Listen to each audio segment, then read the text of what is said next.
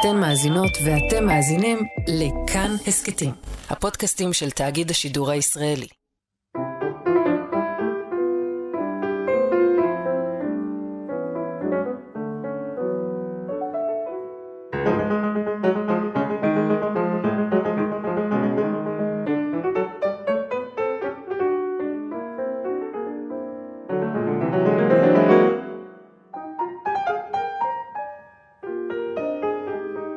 מאחורי הקלעים, שעה עם רותי קרן על צידו הנסתר של עולם התרבות והאומנות.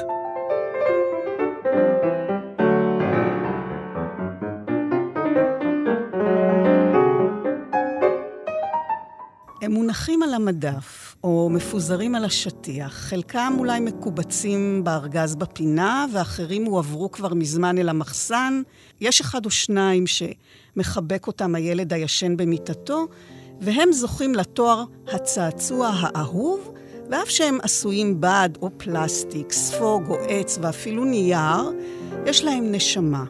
הם קמים לחיים ולא רק בסיפורים ובסרטים, אלא באמת בנפשו של הילד.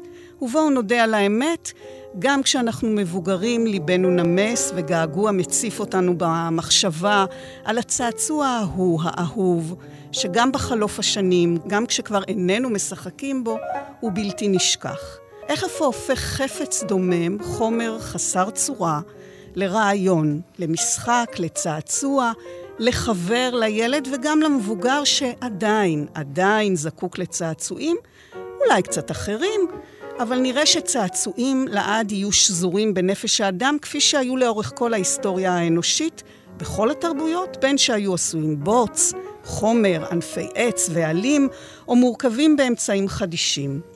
שלומי איגר הוא ממציא, חוקר ומעצב צעצועים, והוא האורח שלנו היום מאחורי הקלעים של ממלכת הצעצועים והמשחקים.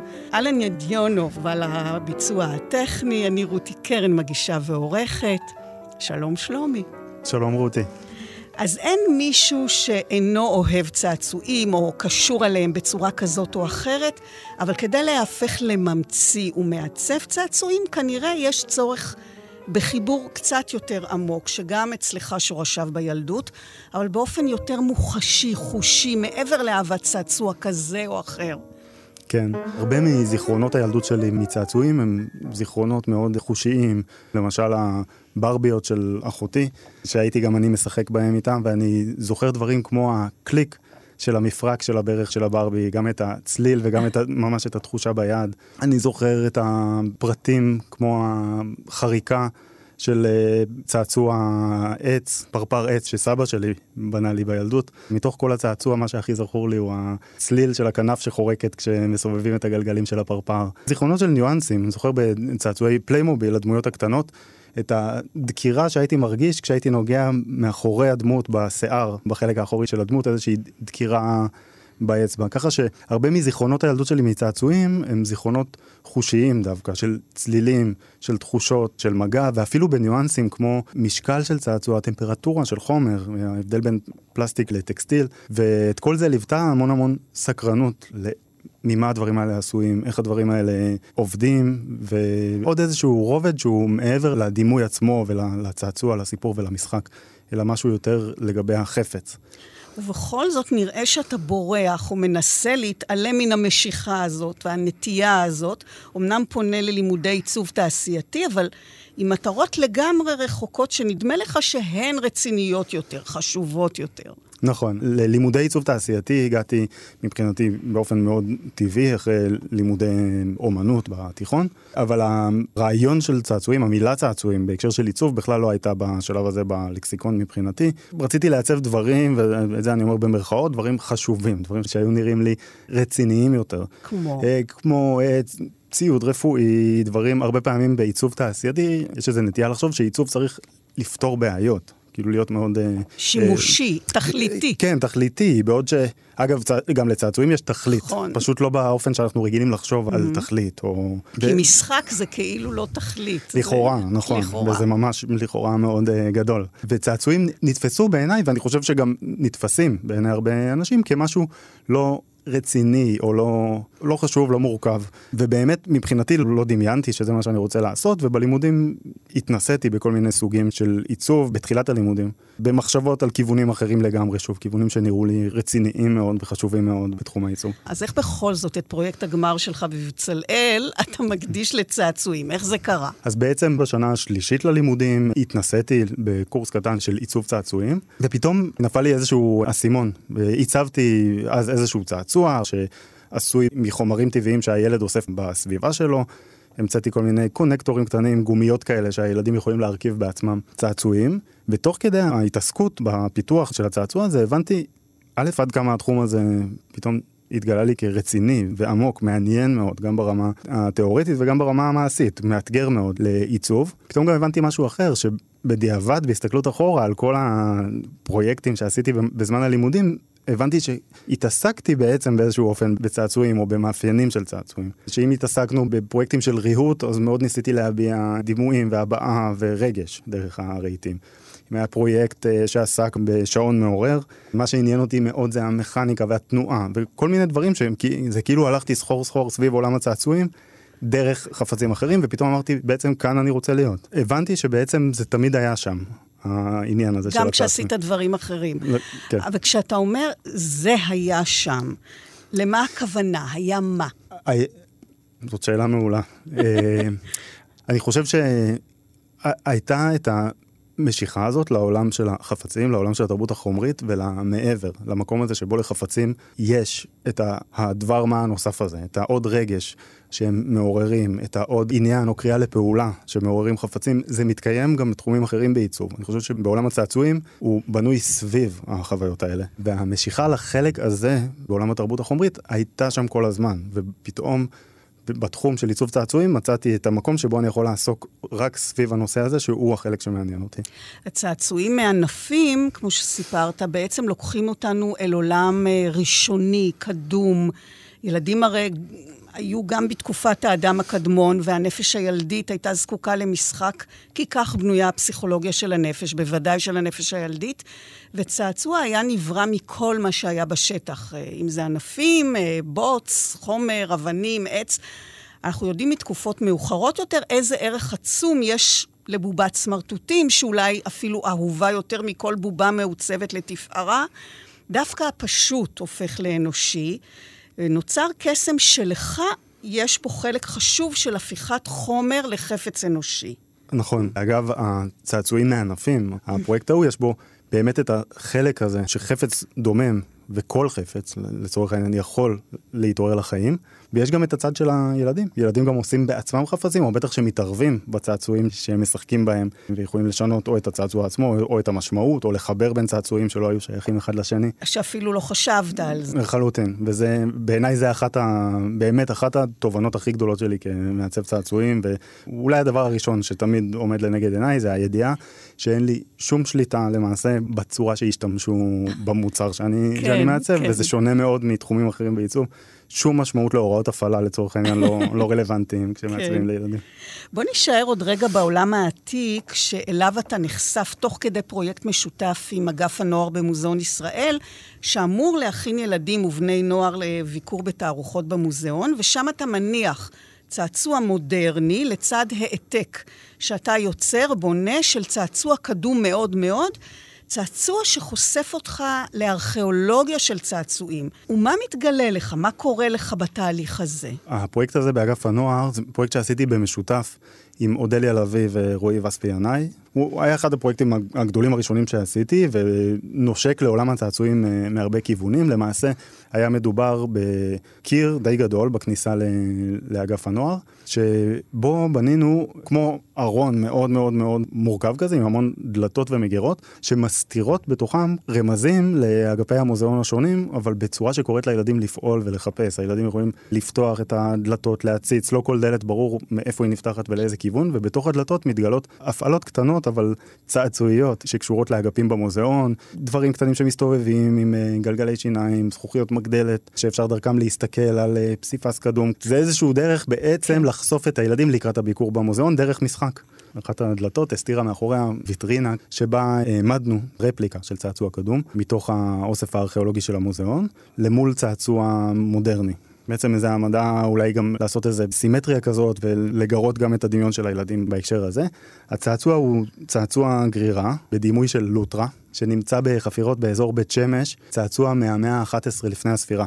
וואו. מתקופת הברזל. הצעצוע הזה מוצג, גם היום אפשר לראות אותו באוסף של ה... את הצעצוע המקורי. אפשר שהוא לראות עשוי מ... הוא עשוי מחמר, עשוי מחומר. ולצורך התצוגה, כמובן שלא קיבלנו את הצעצוע המקורי להציג בוויטרינה שלנו, אבל היינו צריכים לעשות אה, רפליקה, לעשות שחזור. את השחזור אני לקחתי על עצמי לעשות. קיבלנו המון צילומים של הצעצוע המקורי ואת המידות שלו, ואני בעצם בסטודיו ישבתי עם גושי חמר וניסיתי לשחזר את הצעצוע הקדמון הזה. משהו בחשיפה הזאת לצעצוע קדום והניסיון לשבת ולשחזר אותו, אבל זאת רפליקה שגם עשויה מהחומר המקורי, ממש בעצם חזרתי על ה... ניסיתי לשחזר את הפעולות שנעשו בשביל ליצור, הצית פתאום את הדמיון והסקרנות שלי לגבי התחום הזה של צעצועים ועיצוב צעצועים במובן רחב יותר. מצאתי את עצמי מתמודד אולי עם דילמות שהיו למעצב או יוצר אחר קדום הרבה יותר. עשית את זה מאותו חומר. מאותו חומר, זה, mm. כן, אני חושב שזה חלק ממה שגרם לי פתאום לתחושת חיבור הזאת. בעצם הבנתי שאני יושב עכשיו ומשחזר תהליך כן. ש, שקרה לפני המון המון שנים, וגם מתמודד עם בעיות או שם לב לפתרונות שנעשו בעצם של מישהו שהיה, לצורך העניין במונחים שלנו, מעצב צעצועים. Mm-hmm. עצם החשיבה של ליצור צעצוע מבוץ, אבל כבר מראש, בשלב שהחומר הוא פלסטי ורך, למקם בו את החורים לגלגלים. בלוטרה הזאת יש חור מאוד מאוד יפה בצוואר, שמיועד ככל הנראה לחוט גרירה שאפשר, שאפשר לגרור אותה, ואלה הכל מחשבות, במונחים שלנו, מחשבות של עיצוב תעשייתי, זה מחשבות שבעצם גם מבדלות את היצירה של הלוטרה הזאת במקור, היא יצירה של פסל. או של צלמית. זאת לוטרה שכשעשו אותה אז חשבו על זה שהיא תצטרך לנוע, שמישהו, ילד או לאו דווקא ילד, אגב, יגרור אותה. התובנה הזאת שבעצם צעצועים הם מין תופעה כל כך בסיסית, שמתקיימת והתקיימה בכל כך הרבה תרבויות, ושיש איזו מוטיבציה אנושית לעורר חפצים לחיים ולהפיח בהם את הדבר הזה, ושוב, אני לא מתיימר לדעת מה חשב אותו אדם, או למה היא אפילו הייתה מיועדת, ואנחנו גם לא כן. לא באמת יודעים אם חפצים שנראים לנו כמו צעצועים נועדו דווקא לילדים, או נועדו דווקא למשחק.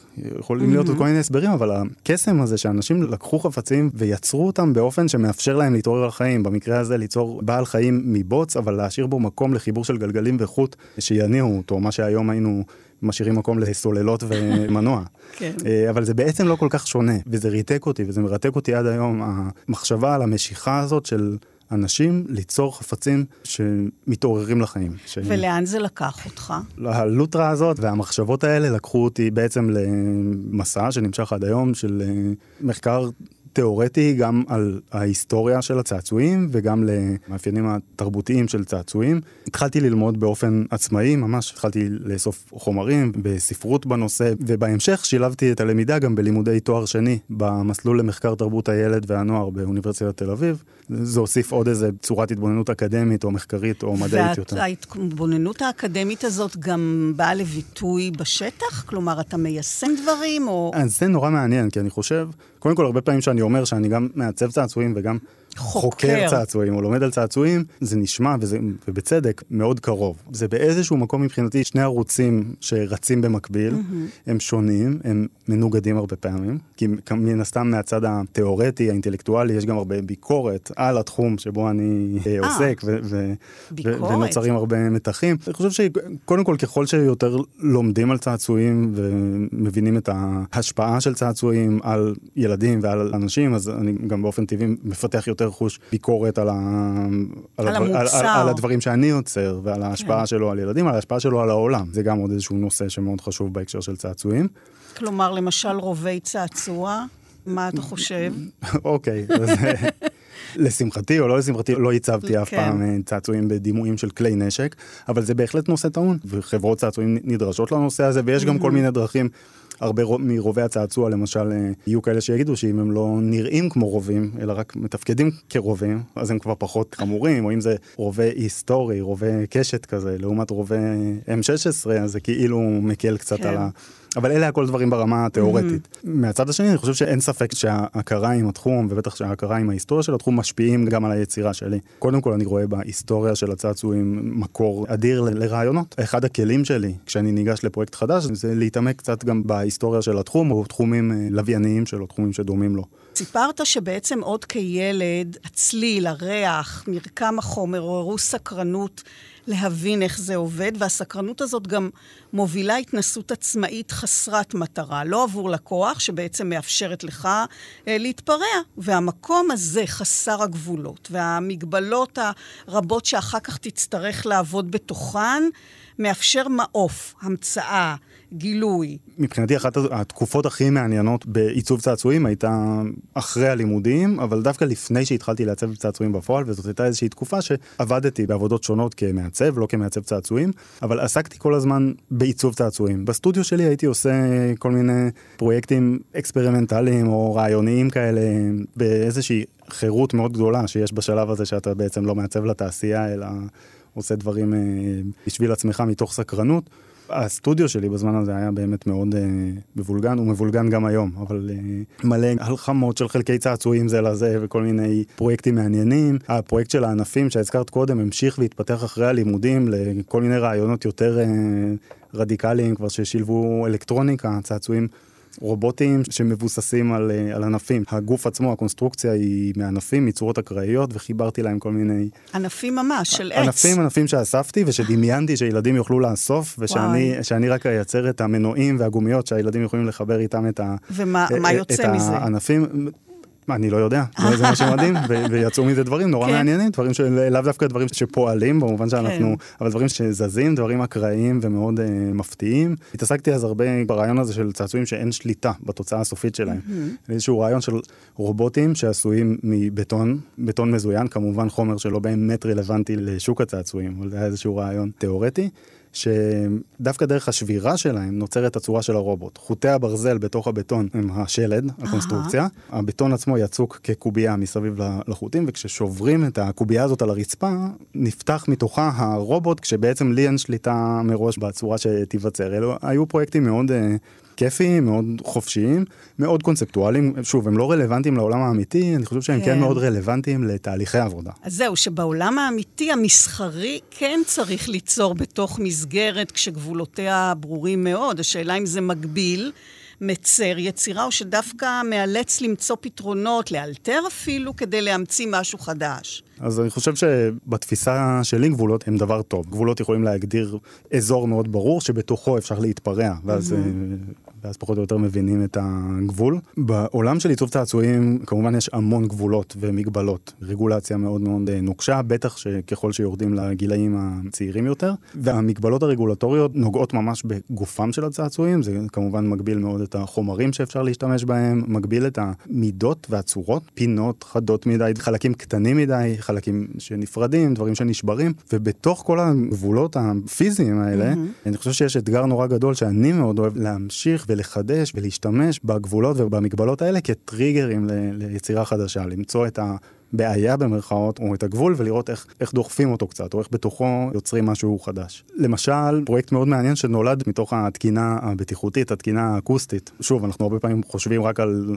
זה שצעצועים לא יפצעו, לא יחנקו, לא ידקרו, אבל אפילו לגבי הצליל שצעצוע יכול להפיק, יש מגבלה. פרויקט שאני מאוד אוהב שנולד מתוך המגבלה הזאת, הוא טוב צעצוע שהצבתי לחברת חלילית, שהתחיל מתוך המגבלה האקוסטית של הווליום שמותר שתופי צעצוע ישמיעו. בכלי נגינה הבעיה היא שהדרכים להחליש את הצליל של הכלי הם בדרך כלל גם מורידות את איכות הצליל. אחת הסיבות שצעצועים מוזיקליים לפעמים נשמעים לנו קצת אה, צ'יפים, זולים כאלה, זה בגלל שהם לא יכולים באמת לנגן כמו כלי נגינה. בפרויקט הזה רצינו למצוא בעצם אלטרנטיבה לאור, האור במרכאות, לאור הפלסטיק הקלאסי של תופי צעצוע, והתחלתי איזשהו חיפוש של חומרים אלטרנטיביים שיוכלו לשמש כאורות של תופי צעצוע ולהשמיע צליל שעומד בתקן ונשמע טוב. מתחתי כל מיני סוגים של אה, יריות של לטקס וסיליקון, יריות של בדים, סוגים של ניירות, על טבעות רקמה כאלה שאפשר למתוח בהם אה, בדים. פיתחתי אפילו כל מיני כלים, כי צריך להגיע למתחים מאוד מאוד גבוהים כשעובדים עם אה, לטקס או סיליקון ורוצים למתוח אותו. כן.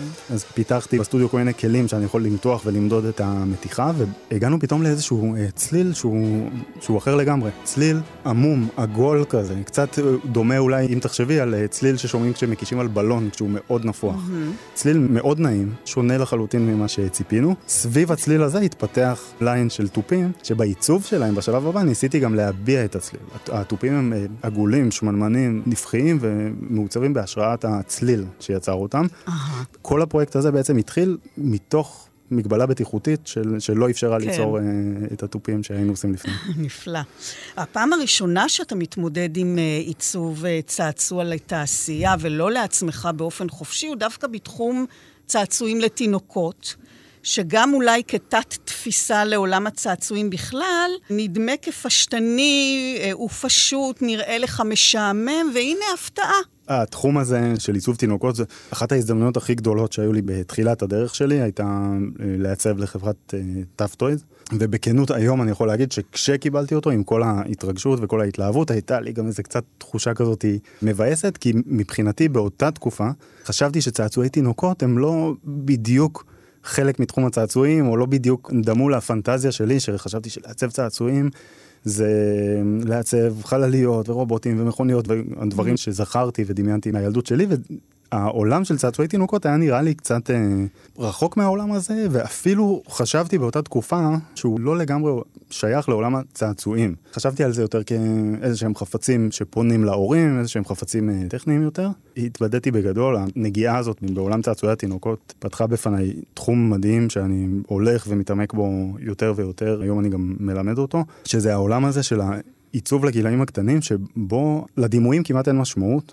העיצוב לפעוטות ולתינוקות הוא ממש עיצוב של צעצועים שפועלים על החושים הכי ראשוניים והכי בסיסיים, פועלים על חוש המגע, השמיעה וחוש המישוש. אז הפרויקט הראשון נקרא סירה מוזיקלית, שהתבסס על אחד האייקונים הכי בסיסיים בעולם צעצועי התינוקות, שזה המובייל שתלוי מעל המיטה ומסתובב. כשהרעיון היה לקחת את הרכיבים של המובייל, שזה החיבור למיטה, המנוע, הצליל והתאורה, אבל לבנות אובייקט שהוא אחר לחלוטין. רכשתי ואספתי כל מיני אה, צעצועים עם אה, מנועים, פירקתי מנועים, בניתי מחלקי מנועים וחלקי קליבות וחיבורים למיטה בשילוב עם כל מיני מסילות עץ, חיתוכי קרטון, כל מיני דברים מאוד מאוד גסים שהלחמתי והרכבתי וניסיתי לפצח את הדבר הזה של מה אפשר להניע ובאיזה אופן על דופן של מיטה של תינוק וליצור איזה דימוי חדש ותנועה חדשה. לא משהו שיהיה תלוי ויסתובב, מה שנוצר זה משהו שמקובע אל הדופן ונוסע הלוך חזור. נוסע על דופן המיטה. אחרת mm-hmm. איזושהי סירה שמושטת על ידי אה, אה, ינשוף. ינשוף שיושב ב... על גבי סירה, הינשוף מסתובב והסירה נעה בתנועה גלית הלוך חזור לאורך המיטה, מקרינה כוכבים על התקרה, משהו באמת מאוד מאוד עשיר שעשוי מאוד הרכיבים, לא, קולות הם צלילים של מוזיקה וצלילים של ים.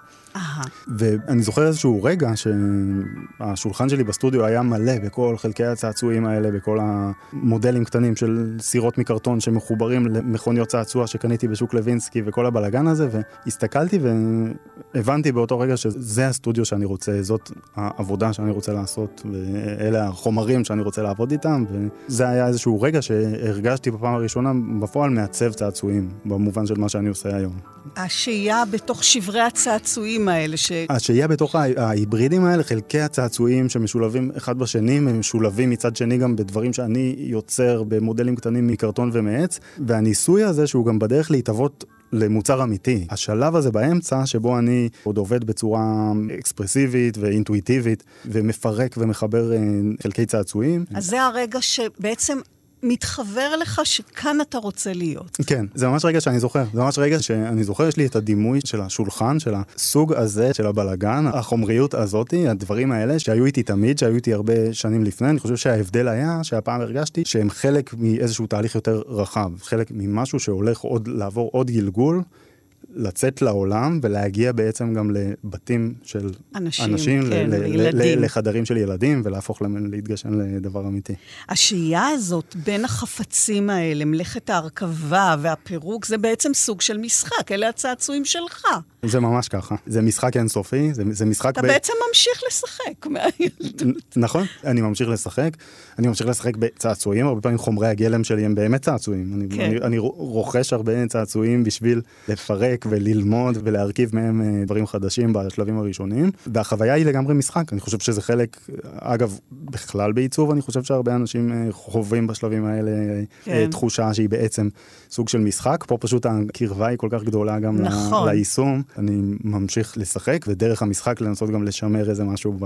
אז זהו, בתהליך הזה מתישהו קורה הקסם, החיבור שיוביל אותך למוצר הסופי, אבל איך משמרים את הקסם הזה גם בצעצוע, שבסופו של דבר יגיע אל הילד כשהוא צריך לעבור בדרך הרבה מאוד שלבים ומהמורות. אני חושב שהרבה, לפחות מבחינתי, תלוי בשלבים הראשוניים. בסוף יש הרבה מרחק בין העבודה בסדנה לבין הכרסום התבניות והזרקת הפלסטיק במפעל, כשבאמצע יש גם המון עבודת מחשב, mm-hmm. ואני חושב שהחלק שמצליח לשמר את הקסם או את הדבר הנוסף הזה בצעצוע הוא השלבים הראשוניים, השלבים שבאים לפני המחשב, לפעמים אפילו לפני הסקיצות, וזה העבודה הפיזית. זה תמיד יתחיל ב... לגעת במשהו, בלפרק משהו ולחבר, זה יכולים להיות דברים מאוד מאוד uh, גסים, זה יכול להיות לקחת uh, שתי כוסות פלסטיק ולשים בתוכם חרוזים ולאלתר לזה איזושהי ידית בשביל ליצור איזשהו רעשן, אבל זה שלב שחייב לקרות. צעצועים הם בסוף חפצים מאוד מאוד מאוד חושיים, הם פועלים על, על החושים. אין דרך לעצב צעצוע בלי לחוש אותו ולגעת בו. עוד דרך אה, מבחינתי לשמר את ההתלהבות הזאת ואת הפשן וההתנסות הזאת היותר חופשית בתחום הזה, זה שאני מקפיד גם לא לעצב רק לתעשייה. אני משתדל באופן קבוע לעצב לעצמי או למסגרות כמו תערוכות או קולות קוראים של עיצוב, שבהם אני משוחרר מהמגבלות של התעשייה ויכול קצת יותר לחקור לעומק. או קצת יותר להגשים את הפנטזיות שלי או את ההתנסויות שלי בעולם הצעצועים, לסביבה שלא מחויבת כן. לחוקים של התעשייה. ואתה דיברת על פער, אז קיים פער בין הקהל הילדי לבין היוצר המבוגר והחברה המסחרית עם האינטרסים שלה. על מה אתה חושב, למה אתה מכוון כשאתה ממציא צעצוע? הפערים הם עצומים, ואני אוסיף לפערים האלה שאת הזכרת עוד פער אחד, שזה מי שקונים את הצעצועים, שזה, שזה, שזה ההורים ולא, ולא הילדים, וזה עוד מבוגר בדרך שהוא... טוב, איך אומרים, שילד ייכנס לחנות צעצועים אז הוא כן. ירצה את הכל. אה, נכון, למרות שלא בטוח, ואולי צריך יותר להקשיב לילדים. העולם הזה של עיצוב צעצועים הוא באמת עולם של ניגודים. אז למה אני מכוון? הצעצועים מיועדים ל... לילדים, והילדים הכי חשובים, אבל אני כן ריאלי. אני כן מבין למשל שבתחום של צעצועים לגילאים הקטנים, ההתחשבות בהורים היא לא רק בשביל למכור את הצעצוע, היא פשוט כי גם ההורים הם אלה שהרבה פעמים יצטרכו לתווך את הצעצוע לילד הקטן, וכן צריך לראות את כל השחקנים שבדרך כשחושבים על uh, עיצוב של צעצוע. אז הילדים, כמו שאמרנו, הם מי שחשוב כשחושבים על צעצוע, אבל הילדים מצד שני הם לא קהל צפוי, כמו שאנחנו רגילים לחשוב במחקרי משתמש על קהלים בעיצוב. כשחושבים על על צעצוע, אז מעבר לדימוי וגם מעבר לפונקציה, צעצוע הוא עשן או מכונית, צעצועים בסוף עובדים, כמו שאמרתי קודם, על חושים, הם עובדים גם על רגש. ובצעצוע צריך להיות את הדבר הנוסף הזה שהוא מעורר, הומור. הפתעה, הפתעה זה ממש אחד הדברים הבסיסיים שמאפיינים את עולם הצעצועים, זה גם לא, זה לא חייב להיות בדברים גדולים, זה יכול להיות עוד נקודה אחת הזאת שאפשר לפתוח ולגלות משהו בתוכה, זה יכול להיות הטיפול בשני צדדים של צעצוע בצורה שונה. אז למשל, אותה סירה מוזיקלית לתינוקות, שאמורה להחליף צעצוע ראשוני מאוד, חזק ופופולרי כמו מובייל, מה יש בה שמפתה, שמחדש, שמפתיע? בסירה המוזיקלית, אחד החידושים, או אחד המקומות שבהם הכי רואים את התינוק במקרה הזה, זה שהיא פונה באמת לשלבים התפתחותיים שונים של תינוקות, לעומת מובייל רגיל, שהוא סוג של צעצוע סטטי שתלוי מעל מיטה ומסתובב. עם הסירה המוזיקלית, הילד יכול גם להיפגש. היא למשל יכולה ללוות את התינוקות בשלב קצת יותר מאוחר, בשלב הטאמי טיים, בשלב השכיבה על הבטן, אפשר להניח את הצעצוע מול התינוק.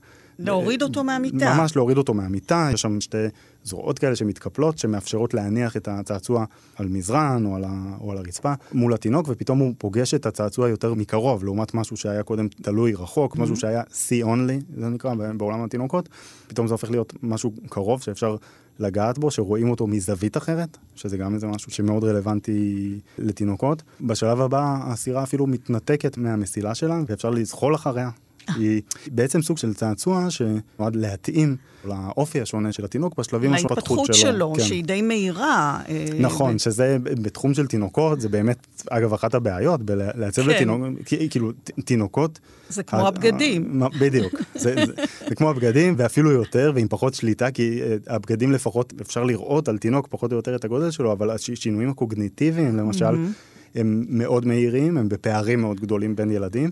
הם לא תמיד נראים לעין, ובאמת אני חושב שבעיצוב לתינוקות, העניין הזה של להבין שמעצבים משהו ללקוח, לאדם, שהוא משתנה מאוד, ואין סיבה לעצב לפרק זמן כל כך צר בחיים, אלא באמת לחשוב בצורה יותר מקורית על צעצוע כמו תעשירה מוזיקלית, בתור משהו שיכול להתאים לטווח יותר אה, פלואידי של התפתחות ושל אה, יכולות קוגנטיביות. תגיד, איך בעצם נולד רעיון? הרי יש כל כך הרבה אפשרויות וסוגים של צעצועים וגילאים שונים וילדים וילדות. איך אתה, לא כשאתה מתבקש למשהו מסוים, אלא אתה, ככה שאתה רוצה ליצור משהו, איך אתה מגיע למחשבה?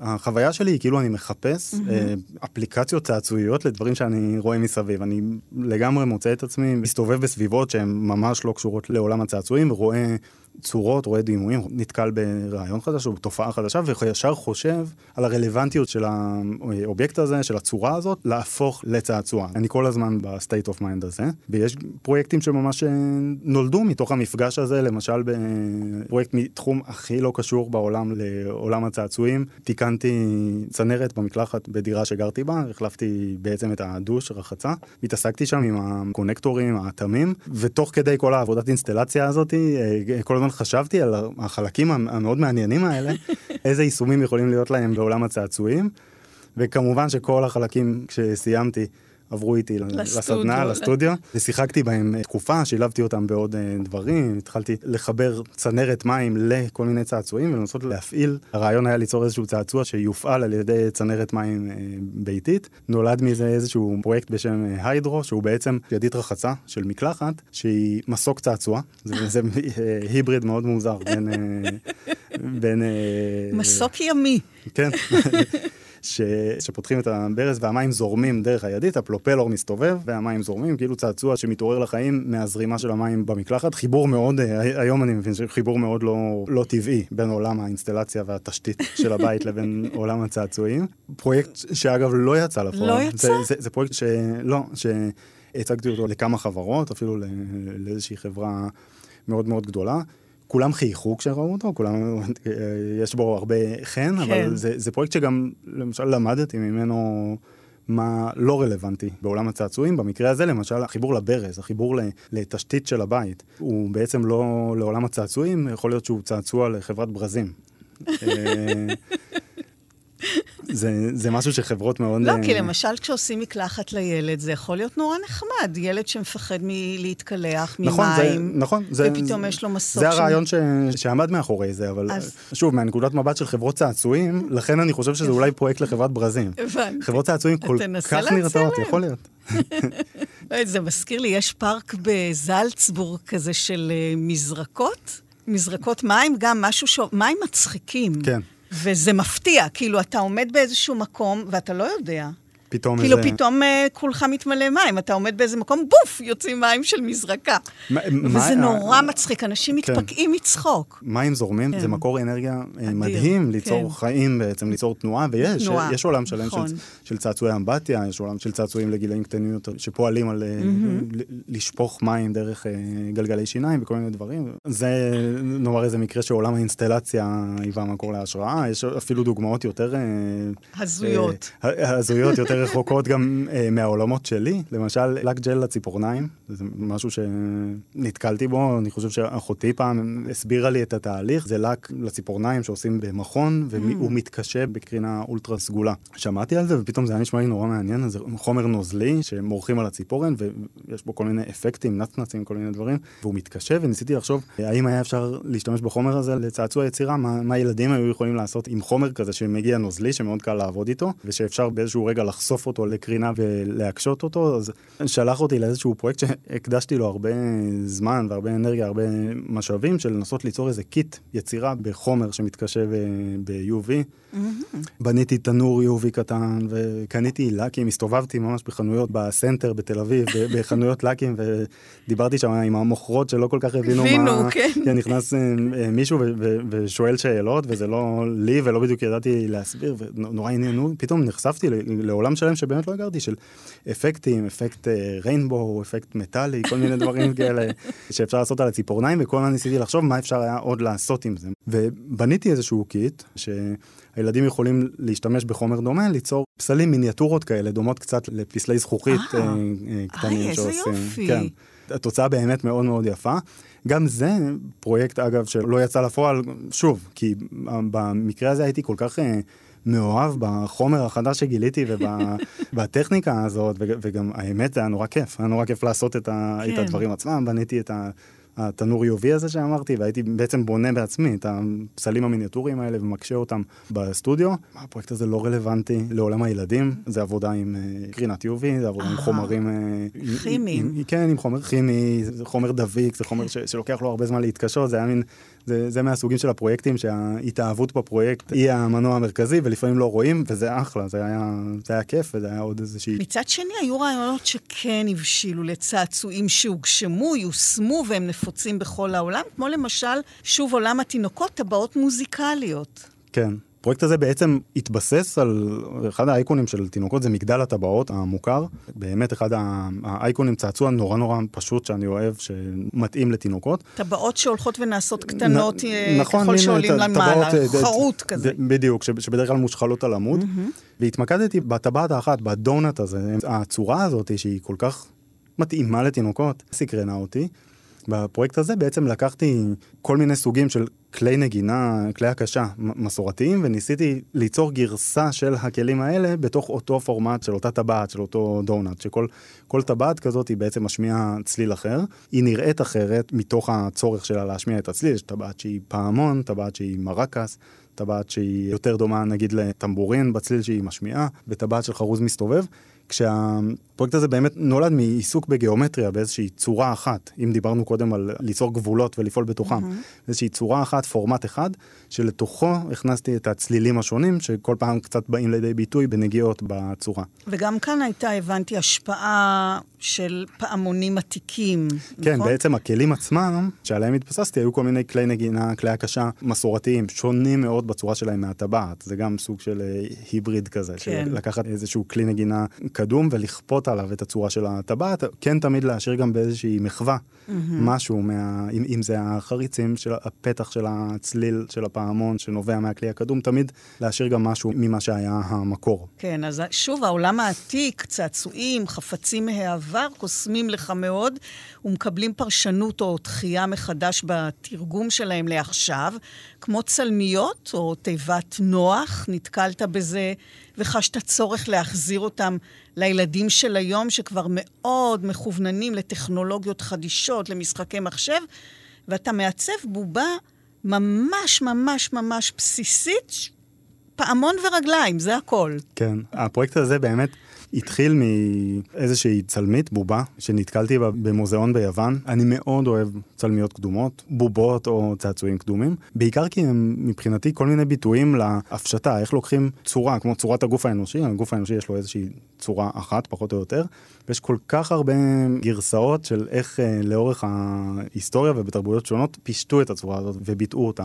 הבובה הזאת, אין בה כמעט כלום והיא המון. זאת בובה, הבובה המקורית היא בובה מחרס, פעמון, עם במקום ענבל תלויות ממנו שתי רגליים, והבובה הזאת הקסימה אותי בכלום שיש בה, ושיש בה כל כך הרבה חיות, גם תנועה וגם אופי. התעניינתי מאוד בבובה הזאת, וניסיתי איכשהו להביא אותה לעולם שלנו דרך אה, הדפסות תלת-ממדיות. בעצם לקחתי ערכים מתוך הבובה הקדומה הזאת, וניסיתי ליצור בובות עכשוויות מודפסות במדפסת תלת-מימד, שעשויות בקליפתיות, בכלום הזה, במין מיכל סגור שמתוכו... בולטות רגליים, ובהמשך גם עשיתי עוד חלוקות אחרות, לפעמים הבובות דווקא פתוחות למעלה, והראש הוא החלק שמוחזק במיכל, אבל זה באמת היה איזשהו, אם דיברנו קודם על פרויקטים שהם לא ישר מוכוונים לתעשייה, אלא קצת יותר ביני לבין עצמי איזשהו מחקר. זה היה פרויקט שנולד מתוך צלמית עתיקה והתפתח לסדרה של בובות שהוצגו גם בתערוכה במוזיאון יפו. זה מסוג הפרויקטים שמבחינתי אחרי זה התובנות מתוך האקספרימנטים האלה באים לידי ביטוי. Aha. בעצם אני גם כל הזמן מתרגל תהליכי עיצוב ותהליכי כן. יצירה. אז איך בעצם מתחיל התהליך? גם כשצץ רעיון, אבסטרקטי כלשהו, הצורה, התפקוד, המרכיבים, ההפעלה, איך זה מתגבש? יש את הרעיון, את הניצוץ הזה, שאני לא תמיד יודע להצביע עליו, אבל השלבים הבאים הם מתחילים מאוד מאוד פיזיים. אני הולך הרבה לחנויות מקסטוק והכל בדולר כאלה, אני רוכש כוסות, צלחות, כלים, עציצים, דברים, צורות גיאומטריות שמעניינות אותי. הסטודיו שלי מלא בדברים כאלה, וכמובן גם בחלקי צעצועים וצעצועים פשוטים, ואני הרבה פעמים מתחיל לפרק ולחבר את הדברים האלה, כאילו להניח משהו על השולחן, להניח משהו ביד, להרגיש, ליצור איזשהו נפח ראשוני, צורה ראשונית של מה שאני רוצה ליצור, ולהתחיל לאלתר לדברים האלה ידיות, חיבורים. ההתחלה היא מאוד מאוד גסה, הסקיצות האלה, אני מאוד אוהב אותן, אני מאוד אוהב לעשות אותן, הן לא תמיד מאוד יפות במובן. ש... שמקובל לחשוב על uh, חפצים, ואז יש מין תהליך כזה שמהדהד בין הדבר הראשוני האקספרסיבי הזה, דרך סקיצות uh, מאוירות, שלאט לאט כבר מנסות קצת לרכך את הצורה ולחשוב יותר על היישום שלה, כשהדרך, וזה בגלל שאני מעצב הרבה צעצועי פלסטיק, זה תמיד יעבור גם דרך ה...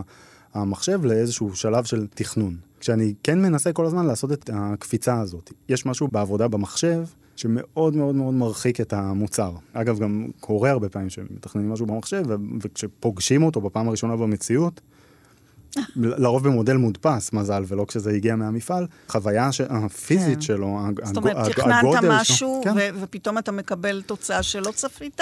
כן, למשל בעניין של גדלים, זה הרבה פעמים מאוד מאוד מפתיע, שמתכננים איזה משהו, והנוכחות של החפץ הזה במרחב היא לא בדיוק מה שדמיינת.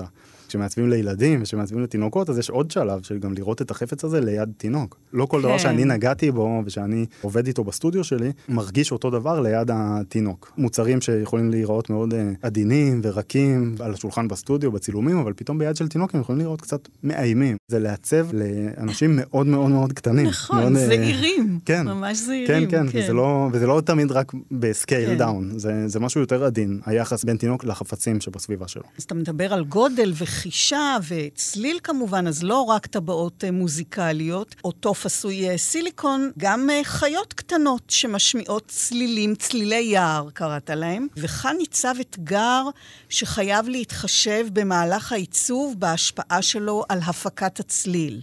נכון, זה בעצם סדרה של כלי נגינה שמשמיעים קולות של בעלי חיים, וכל כלי מעוצב בדימוי של בעל החיים שאת הצליל שלו הוא משמיע. כמו? משרוקית ינשוף.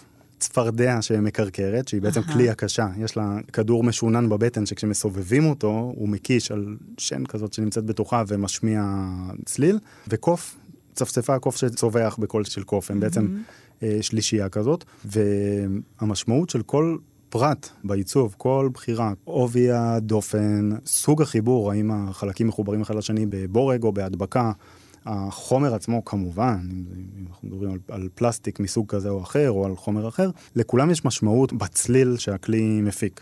הפרויקט הזה התחיל במחקר נורא נורא מעניין על, אה, בכלל על העולם הזה של אה, כלי נגינה שמשמיעים קולות של בעלי חיים, זה עולם שהוא לא מגיע דווקא מעולם הצעצועים.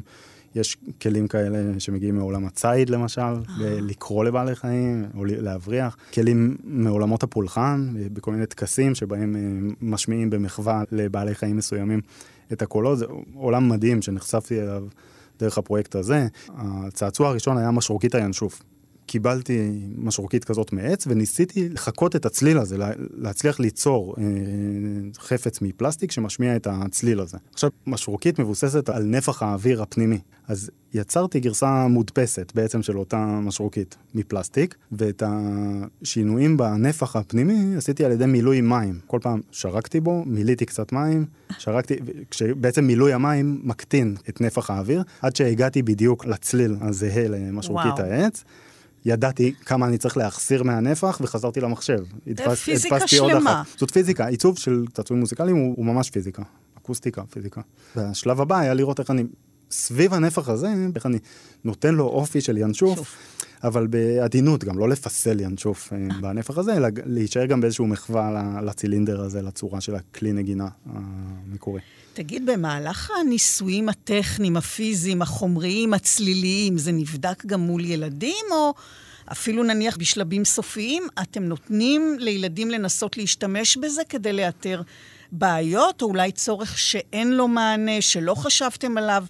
מחזיר אתכם לשולחן העבודה או לסטודיו לבצע שינוי? קודם כל חייבים לשלב ילדים באיזשהו שלב בתהליך של פיתוח. המפגש בין ילדים לבין רעיון הוא יכול להיות מאוד מפתיע, הוא יכול להיות מאוד מאוד מאוד אה, מאכזב לפעמים, או, או יכולים להיות פערים מאוד מאוד גדולים בין איך שילדים אפילו ניגשים לצעצוע. אני עוד לא מדבר על ה... אם הם נהנים או לא נהנים, תינוקות שתופסים את החלק תמיד מהצד הלא נכון, או מתעלמים לחלוטין, זה גם משהו שקורה. אני יכול אפילו לספר על מוצר ש...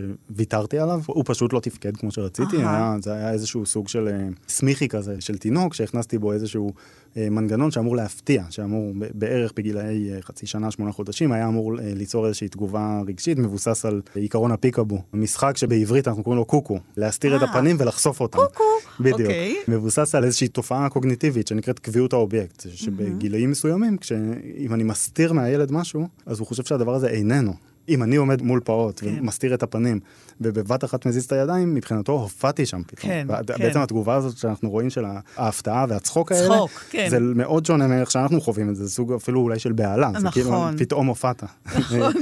אה, על העיקרון הזה המון צעצועים מבוססים על זה, mm-hmm. ממש, Jack in the box, כל הצעצועים של מין קופסה שנפתחת, גביעי גלידה האלה שיוצאים מתוכם ליצנים, איזשהו רעיון שהיה לי שאני אה, פיתחתי, היה איזה מוצר טקסטילי כזה שעובד על אותו עיקרון, עד שהפגשתי אותו עם ילדים, ש, ש, שפשוט לא הגיבו לו לחלוטין. או למשל איזושהי אה, סדרה של צעצועי חיות סוואנה, חיות אפריקאיות, שנבדקו בפעם הראשונה עם איזושהי ילדה שהתעלמה לחלוטין מה, מהדימוי, פשוט תפסה את הבובות האלה, תפסה את הצעצועים ודפקה איתם, היא, היא כאילו השתמשה בהם אחרת לגמרי, הדימוי לא דיבר אליה, אלא היא ראתה בהם בכלל איזשהו אה, כלי אחר. תגיד, ואיך אתה מרגיש כשאתה רואה את הסיטואציה הזאת, שילדה דופקת בצעצוע שלך, או שאותה בובה שהייתה אמורה לעורר איזה צחוק או בהלה. ופשוט מה שקרה הייתה אדישות. אז זה אה, נורא זה, מעליב. נכון, זה יכול להיות מאכזב, זה יכול להיות כן. מתסכל. לפעמים גם לוקח כמה זמן, אני, אני זוכר אה, ספציפית שאתה כזה אומר, אוקיי, אז הילד לא, כאילו. ננסה, אז ננסה עוד קצת, אז ננסה זה עוד, עוד מעט הוא יגיב, עוד מעט הוא יצחק. אז יש בזה אכזבה, אבל זה פשוט מאוד אה, אמיתי. זה לא תמיד אומר שזה לא טוב, אתה כן. בעצם רואה מה זה כן. ולפעמים זה גם פשוט העניין של להבין ולשחרר שהאי ודאות בעיצוב לילדים ולתינוקות הוא מאוד וואו. מאוד גדול. שינויים מתבקשים ואפילו מפתיעים כשאתה למשל מעצב אה, צעצועים לפלח אוכלוסייה מסוים מאוד, עם מאפיינים תרבותיים ברורים מאוד, שאתה לא באמת מכיר, ולאן זה לוקח אותך? כן, אז... אה, האמת, אחד הפרויקטים המרתקים שאני משתתף בהם הוא עיצוב של אה, סט אה, משחק מיניאטורי לקהילה החרדית ב- בישראל ובארצות הברית, של בובות וחפצים, כמו שיש פליימוביל ובתי בובות קטנים. מתוך עולם התוכן של החברה החרדית. הסוג הזה של המוצרים הוא שהילדים משחקים, הרי משחקים בהמחזה של סצנות מעולם המבוגרים, משחקים במשפחה, משחקים בללכת לעבודה, בבית ספר, והפרויקט הזה בעצם נותן מענה על החפצים והבגדים והסיפורים שלא קיימים בשוק עבור ילדים חרדים, ממש לרמה של אה, ספרי תורה, כלי קידוש, אוכל הספציפי, קופות צדקה, כל מה שאפשר mm. לחשוב עליו. והפרויקט הזה קודם כל חשף אותי לעולם שלא הייתי מאוד קרוב אליו, אני לא מגיע מרקע אה, דתי, אז הייתה פה המון המון למידה של פריטים ושל המשמעות שלהם ושל הכמויות שלהם, ולמה זה שתי חלות ובאיזה צד שמים את הפמוטים וניואנסים של בגדים, כובע כזה וכובע אחר והשטריימל ודברים ש... הכרתי בצורה מאוד uh, שטחית, מרחוק, אבל נחשפתי אליהם מאוד מאוד לעומק. ול... אז עכשיו אתה מומחה בכל ה... לא, לא, אני לא בטוח שאני המומחה, אבל, אבל אני מכיר את זה הרבה יותר טוב כן. ממה שהכרתי. פה פתאום נכנסו עוד כל מיני דברים בכלל תרבותיים, שהשפיעו על הצורות, שהשפיעו על הפיתוח של הצעצוע. למשל, בפעם הראשונה שהמוצרים הגיעו לארצות הברית, היזם קיבל איזשהו ריג'קט מהמפיץ בארצות הברית על אייקון של מגן דוד, בובה קטנה של ילד שמחזיק ספר תורה.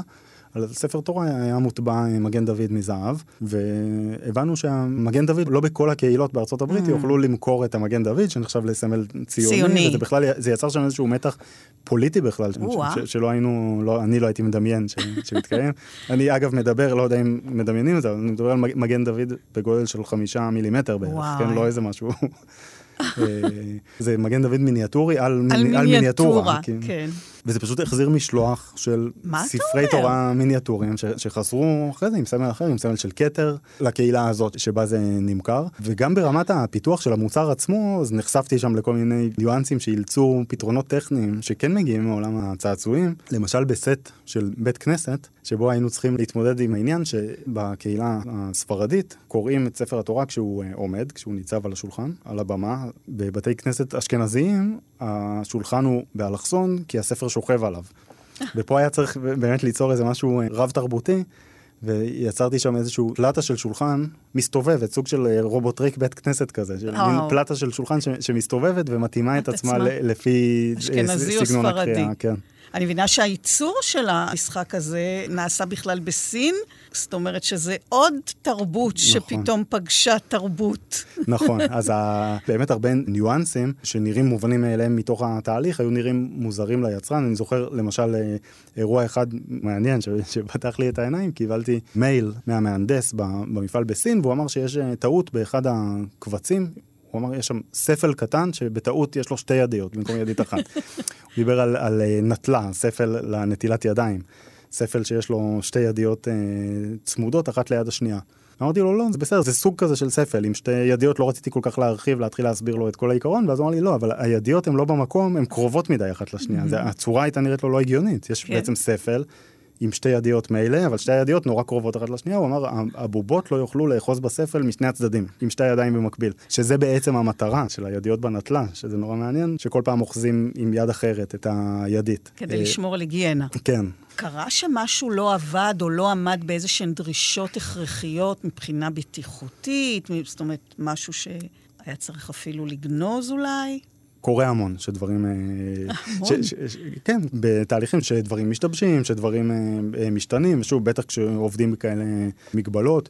יש פרויקטים למשל שהמשיכו להשתנות לאחר הייצור בגלל אה, אי עמידה בתקנים, יש לדוגמה סוג של כלי תחבורה עם בעל חיים שיושב עליו, שכבר בשלבים יחסית מתקדמים, כשכבר היו תבניות שהפרויקט כבר יכול להיות מיוצר, גילינו שיש שם עוד איזושהי בעיה בטיחותית, ובמקרה הזה הפתרון של איזשהו חלק שלא עמד בדרישה של התקינה הבטיחותית הייתה לשנות את הדימוי. היה מדובר בצעצוע באיזושהי אה, דמות של בעל חיים עם אה, אוזניים בחלק העליון, אוזניים מלבד. הדרך לפתור את הבעיה הבטיחותית הייתה לשנות את בעל החיים לציפור, במקום שיהיו אוזניים בחלק העליון, לשים כנפיים בצדדים. פתאום הכנפיים בצדדים שינו את המורפולוגיה, את הצורה שלו, באופן שהוא כבר כן עמד בתקן. וואו. ויש גם דברים שפשוט לא עובדים. ב... אני יכול להגיד היום, בפרספקטיבה של הרבה שנים, שלמשל בפרויקט שעשינו באגף הנוער, אחת הפעילויות המכניות שתכננו שם, הייתה מסגרת של תמונה. שמאחורי הגלגלת, שהילדים יכולים לסובב ידית, מנואלה כזאת, והתמונות מתחלפות, יצירות מתוך המוזיאון מתחלפות במסגרת, רעיון מאוד יפה, רעיון מאוד פשוט לכאורה. משהו במכניקה לא עבד שם, והמוצג הזה, שעמד שנים, בעצם לא עבד אף פעם. אפשר להגיד היום, כי אה, כבר כל העמדה לא נמצאת שם. אז קל לי להגיד את זה, אבל זה, זה לא תפקד מאוד. זה ודאי מתסכל אחרי תכנון ועבודה וציפייה, אבל קורה שאתה ממש יוצא מכליך, מנסה משהו, אפילו בסטודיו, וזה לא הולך, זה לא מסתדר, ואולי... כמו ילד כועס על הצעצוע, זורק אותו, שובר אותו אפילו? לא עד כדי כך, אבל יש המון תסכולים. יש המון המון המון רגעים של, אה, של ייאוש, של, של הרמת ידיים, ו, ולפעמים גם רגעים של שחרור, של להבין שיש גם דברים ש, שעובדים בדמיון ואולי לא עובדים. אבל להתעצבן ממש לא קרה לך? לא, קורה להתעצבן, כן. ועל אה, מה, מה אתה מוציא את זה? לא יצא לי לזרוק בסטודיו משהו... אה, על הרצפה. אתה מרגיש אליהם אולי איזשהו קשר שהם אנושיים. ו... יכול להיות, ואגב, באמת, כן. אני באמת יכול להגיד שאני מאוד מאוד אוהב את המודלים. המודלים כן. הגסים מהשלבים הראשוניים של התהליכים, גם כאלה שלא הבשילו לפרויקטים. את רובם אני שומר. אתה שומר, לצערי, כן. לצערי, וזה מתחיל להיות... אה, אגירה? אה, מעיק, אחת לכמה זמן אני מתעד, מצלם וזורק, אבל אני מאוד מאוד אוהב את המודלים. מבחינתי יש להם המון המון ערך ב-DNA ובנשמה נאמר, או בדבר כן. המוסף כן. הזה שיש לצעצוע דווקא בשלבים האלה. במצב הבסיסי כן. שלו. מה שאי אפשר לשבור, אלו צעצועי נייר, שאותם אתה מעצב... אה, לפרויקט בתחום החלל, השתתפותך בעיצוב דגם אה, של החללית בראשית, ומשם זה נמשך הלאה, אבל מדוע נייר? איך באמת נבחר החומר לצעצוע? מה מכתיב את הבחירה? קודם כל, צעצועי נייר זה תחום בעולם הצעצועים שאני מאוד מאוד אוהב, ולצעצועי נייר יש היסטוריה מאוד עתיקה. נייר, בעצם מאז שנכנס הדפוס, הפך לחומר מאוד אה, יעיל לצעצועים, משהו שאפשר להביא איתו המון צבע, המון תוכן, המון דימויים, ונייר הוא גם חומר נהדר, הוא חומר סך הכל חזק, מבני. במזרח יש גם את כל התחום של האוריגמי ועיסות הנייר, נכון. ובעצם נייר אה, היסטורית מאוד קשור לעולם הצעצועים. הפרויקט עם אה, עמותת SpaceIL, מבחינתי זה היה חלום כששמעתי שיש אה, גוף ישראלי שעומד לשגר חללית לירח, זה הצית לי את הדמיון וזיכרונות מהילדות, ואמרתי שבטוח באיזשהו אופן יש למעצב צעצועים מה לעשות עם אה-המ. גוף כזה, ולצעצועי נייר יש גם באמת היסטוריה גם בהקשר של תעופה וחלל, למשל מטוסים כאלה לגזירה ולהרכבה. ול-SpaceIL באמת עיצבתי דגם של החללית בראשית אחד מקרטון ודגמים מנייר, אפילו דגם שהיה, אה, הופיע לתקופה בגב של קורנפלקס אה, תלמה, אה-הא. דגם שילדים יכולים להרכיב בבית. הנייר במובן הזה הוא חומר מדהים, זה חומר שאפשר למשל לשלוח כ-PDF, וילד יכול בבית להדפיס וואי. נייר דו-מימדי, לגזור ולקפל, ואם זה מתוכנן נכון, אז באמת לקבל איזשהו צעצוע תלת-מימדי. תלת-מימדי. כבר סיפרת עד כמה אתה מושפע מעיצוב צעצועים היסטוריים, מתקופות קדומות מאוד, ודרך תקופות uh, קרובות יותר אלינו, ובכל זאת שתי מאות אחורה, כמו למשל uh, בפרויקט משותף עם תיאטרון הקרון, שילוב בין צעצועים למשחק, לעולם התיאטרון, שמאפשר uh, לילדים לבנות תפאורה בעצמם, וההשראה מגיעה מצעצועי נייר נכון. מן המאה ה-18. הפרויקט עם uh, תיאטרון הקורונה, הפרויקט נקרא עיר משחק, נעשה מול המנכ"ל של התיאטרון, שחר מרום. שהיה פה אצלנו ו... ודיבר על נכון. uh, תיאטרון חפצים. נכון. כן, הוא בעצם מייצר סוג של צעצועים. לגמרי, והרבה כן. מהמפגש ביני לבין שחר היה מפגש בין עולמות מאוד מאוד דומים, נכון. ונקודות מבט, uh, וזה היה נורא מעניין, השיתוף פעולה איתו ועם התיאטרון. קראנו לזה משחקייה. אם ילדים באים לתיאטרון לצפות, אז לעשות גם עוד צד שבו הם יכולים גם ליצור או להשתתף, וליצור איזושהי סביבה של חפצים שהילדים יכולים להרים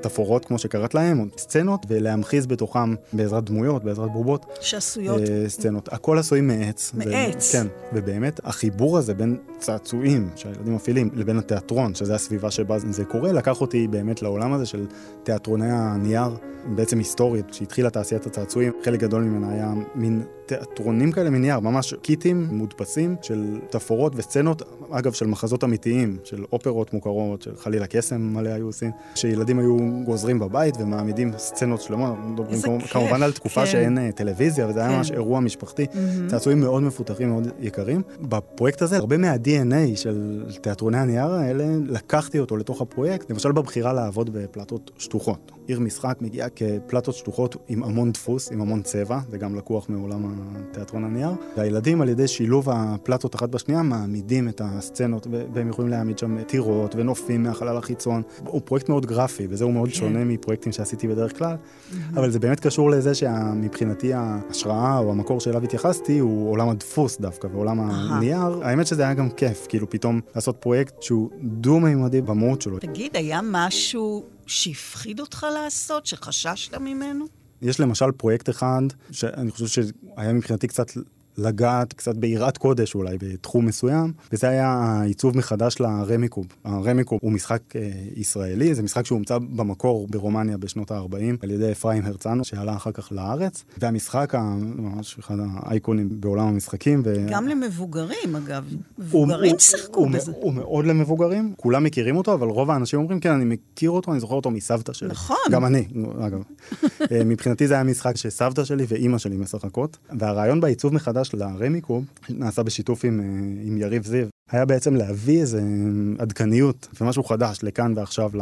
וזה מה שהפחיד אותך? למשחק. הפחיד אותי לגעת באייקון כל כך מבוסס, זה כזה וואו, זה משחק שמבחינתי, משהו שהיה קיים מאז ומעולם, משהו שיש לו אה, צורה מאוד ברורה וסדר מאוד מאוד ברור. ואתה שינית לו את הצורה. נכון, כי אחרת אין טעם לעשות... כן, ל- ומה ל- היה בחידוש הזה? אני חושב בדיעבד, כשאני מסתכל היום, אני חושב שבעיקר המשחק הזה במקורות שלו הגיע מעולם הנגרות. הוא, הוא, הוא היה, היה מעץ. הוא, הוא היה במקור, במקור מעץ, וגם שנים אחרי זה, כשהיו עושים אותו מפלסטיק, כאילו משהו מה-DNA של הנגרות נשאר בו, וזה הקווים השטוחים, הקווים הישרים, הפרופילים הישרים של המשחק. אני חושב שהחידוש הכי גדול שהבאנו היה בעדינות ובזהירות. לתת לו קצת את, ה, את מה שהפלסטיק יכול לתת, והוא התלת-ממדיות, הנפח, ובעצם עשינו לוחות רמיקוב קצת כמורים, וגם את העריכים עשינו קצת מעוגלים, הוספנו בהם איזשהו אלמנט שהם נתפסים אחד על השני ולא נופלים, הכל מאוד בעדינות, מאוד. במחווה למקור, הנה אני חוזר לחששות כן. של, של לגעת ב... להתנצלות של לגעת באייקון הזה, אבל קצת לשחרר אותו מהעולם הטכנולוגי שממנו הוא נוצר, במחווה לאיקוניות שלו. הרמיקוב שייך לזיכרונות הילדות שלך, לצליל, לצליל נכון. הנקישה של קובייה על השולחן. יש עוד משחקי אה, או צעצועי ילדות שלך, שהיית רוצה אולי לעצב מחדש, להחזיר לחיים? יש המון צעצועי ילדות שלי שמלווים אותי, ואת חלקם עדיין יש לי. אני לא יודע אם הייתי רוצה לעצב אותם מחדש, אם הייתי רוצה לגעת בהם, אני כן חושב שהם היום מבחינתי... הם... נמצאים שם גם פיזית, אבל גם רעיונית כרפרנסים. דיברנו על האנשה של אה, חפצים, אז uh, סיפורי ילדות שנותרו בי חזקים מאוד, הם סיפוריה של מרים ילן אה, שטקליס כמובן, המסע אל האי אולי, של הצעצועים רוץ, קוץ ומוץ, הכלב, הדוב וחתול, כדי לתקן את האבובה אלישבע שהילדה רותי שברה. ואיך אומר שם קוץ? לנו הזנבות ולהם הלבבות, כשזה בעצם הפוך. Mm. אז בסיפור, הלב נמצא אצל הצעצועים. ולא בנפש הילד. אני אגב הכרתי אישית את uh, מרים, או דודה מירה, כפי שהיא קראה לעצמה, כשהיא כתבה לי, והייתה לי בובה שקראו לה אלישבע, אבל היא נשארה שלמה ויפה, וחתול הגומי, הצעצוע הראשון הראשון שקיבלתי, ממש כשנולדתי מן המשורר חיים גורי ואשתו אליסקה, נמצא סמוך אליי על השידה עד היום. אז יש צעצוע שאתה קשור אליו במיוחד מאלו שהיו לך כשהיית ילד? כן, אני חושב שה... כאילו אולי זו לא תשובה רומנטית כמו שמצפים לשמוע, אבל הרובוטריקים. כן. ורובוטריק אחד ספציפי, בשם גרימלוק. רובוטריק שמתקפל לדינוזאור. הוא איזשהו צעצוע שגם מאוד אהבתי בילדות, אני גם מאוד מאוד מעריך בכלל את הרובוטריקים, אבל ספציפית את הרובוט הזה, ויש לי אותו עדיין ברשותי. יש אה, צעצוע שאתה קשור אה, במיוחד מאלו שהמצאת, שהצבת? הסדרה שהזכרתי קודם של uh, צלילי הטבע, ובמיוחד הינשוף, מי שהתחיל את הסדרה הסדרה. הזאת, הוא צעצוע שאני קשור אליו במיוחד. יש בו מעט מאוד, הוא עשוי בעצם משתי קליפות, שהוא כן. בעצם סוג של, אם צריך לתאר אותו, הוא, הוא כוס עם מכסה.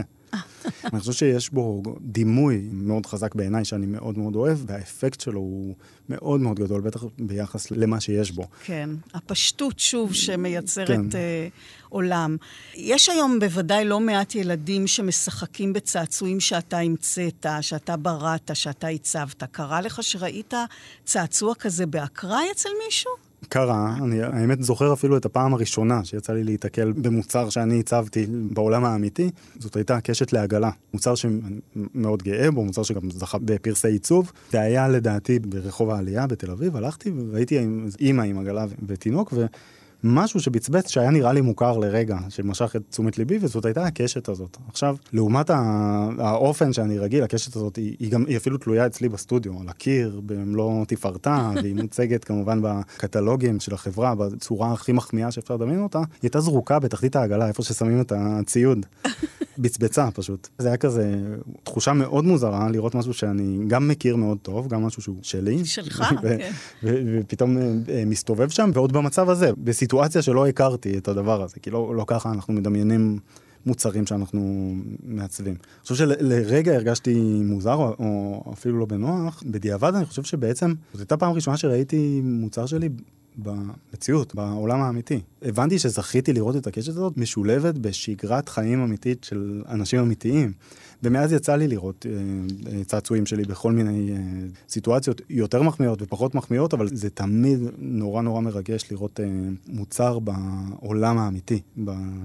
כן, כלומר, ברגע שזה יוצא מהידיים שלך, יש לה צעצוע חיים משלו בעולם. נכון, וזה באמת משהו שצריך נורא נורא אה, לשחרר. עצם זה שהוא בעולם האמיתי, ועצם זה שמשתמשים בו, ואז כבר לא משנה אם כמו שחשבתי או לא כמו שחשבתי, זה כבר הדבר עצמו. וזה, והיום זה רק ממלא אותי ורק משמח אותי לראות uh, צעצועים שעשיתי בידיים של ילדים, ולא משנה אם באותו זמן דופקים אותם על הרצפה, או, או שזה מונח על המדף ולא נוגעים בזה, זה השתלב בעולם, זה הפך לחלק מהמציאות. אל עיצוב הצעצועים לתינוקות, כך סיפרת, הגעת אחרי הסתייגות, אבל דווקא שם מצאת שיש הרבה מקום להמצאה ויצירה. לפני שלושה וחצי חודשים נולד לך תינוק ראשון. נכון. אה, זה משפיע על החשיבה האחרת? אתה נותן לו לשחק בצעצועים שהצבת? אז קודם כל זה משפיע על כל אספקט בחיים. זה ממלא וזה משפיע לחיוב וזה משנה את השגרה. זה לגמרי מבחינתי רלוונטי, אני יכול לספר שמתי שנולדו לי אחיינים, פעם ראשונה שהיו בסביבה שלי תינוקות, הם מהר מאוד השתלבו בניסיונות שלי ובשלבים יותר, יש משהו קצת שונה, זה לא, זה לא קבוצות מיקוד, זה לא כן. הדרמה והצורה המסודרת הזאת, שהיא חלק מתהליכי פיתוח, אלא זה באמת ילדים ותינוקות בסביבה המיידית הקרובה. אמרי, באמת בן שלושה וחצי חודשים, אני יכול להגיד שהוא כבר השתתף מבחינתי בשני, כן? כן, בשני פיתוחים, באיזשהו אה, מובייל שאני עובד עליו, שאני מנסה איתו, זה באמת מדהים לראות את התגובה הזאת, ושיש לי את, הקשר הבלתי אמצעי הזה איתו, וגם לאורך זמן. ובעיקר הרבה דברים שהם מבחינתי ברמה התיאורטית, הם, הם פתאום נמצאים כאן. כאילו, גם לראות את ההתפתחות הזאת, שאני מכיר אותה היום מאוד מאוד טוב כמעצב צעצועי תינוקות, ואת כל התיאוריה אני מכיר מאוד מאוד טוב, אבל לחוות את זה ולראות את זה ולחיות את זה, זה חוויה אחרת לחלוטין, וזה בטוח מבחינתי משפיע על, ה... על העבודה עצמה. יש צעצוע שאתה חולם uh, לעצב? אולי חולם לעצב בשבילו? רק בשבילו? או רק בשבילך? אני בהחלט מקווה, ואני חושב שמתבקש בתור אה, אבא מעצב צעצועים, שיהיו צעצועים שאני אעשה בשבילו. רק צעצועים, בשבילו. נכון, שיהיו צעצועים שבכלים שלי, בסדנה שלי, אני אוכל לעשות דברים שיהיו מיועדים לו, ואני מאמין שזה יקרה. שלומי איגר, תודה רבה לך. תודה, רותי. בתוכנית מאחורי הקלעים אה, שוחחנו היום על המצאה ועיצוב צעצועים. תודה למעצב ולחוקר שלומי איגר. שעוסק באחד המקצועות הכיפים שיש, כך נראה לי. אני רותי קרן מגישה ועורכת עוד תוכנית גם בשישי הבא בשש, בשידור החוזר בשתיים בצהריים ובחמישי באחת עשרה בלילה, וכמובן בהסכת לצד כל התוכניות הקודמות. להתראות.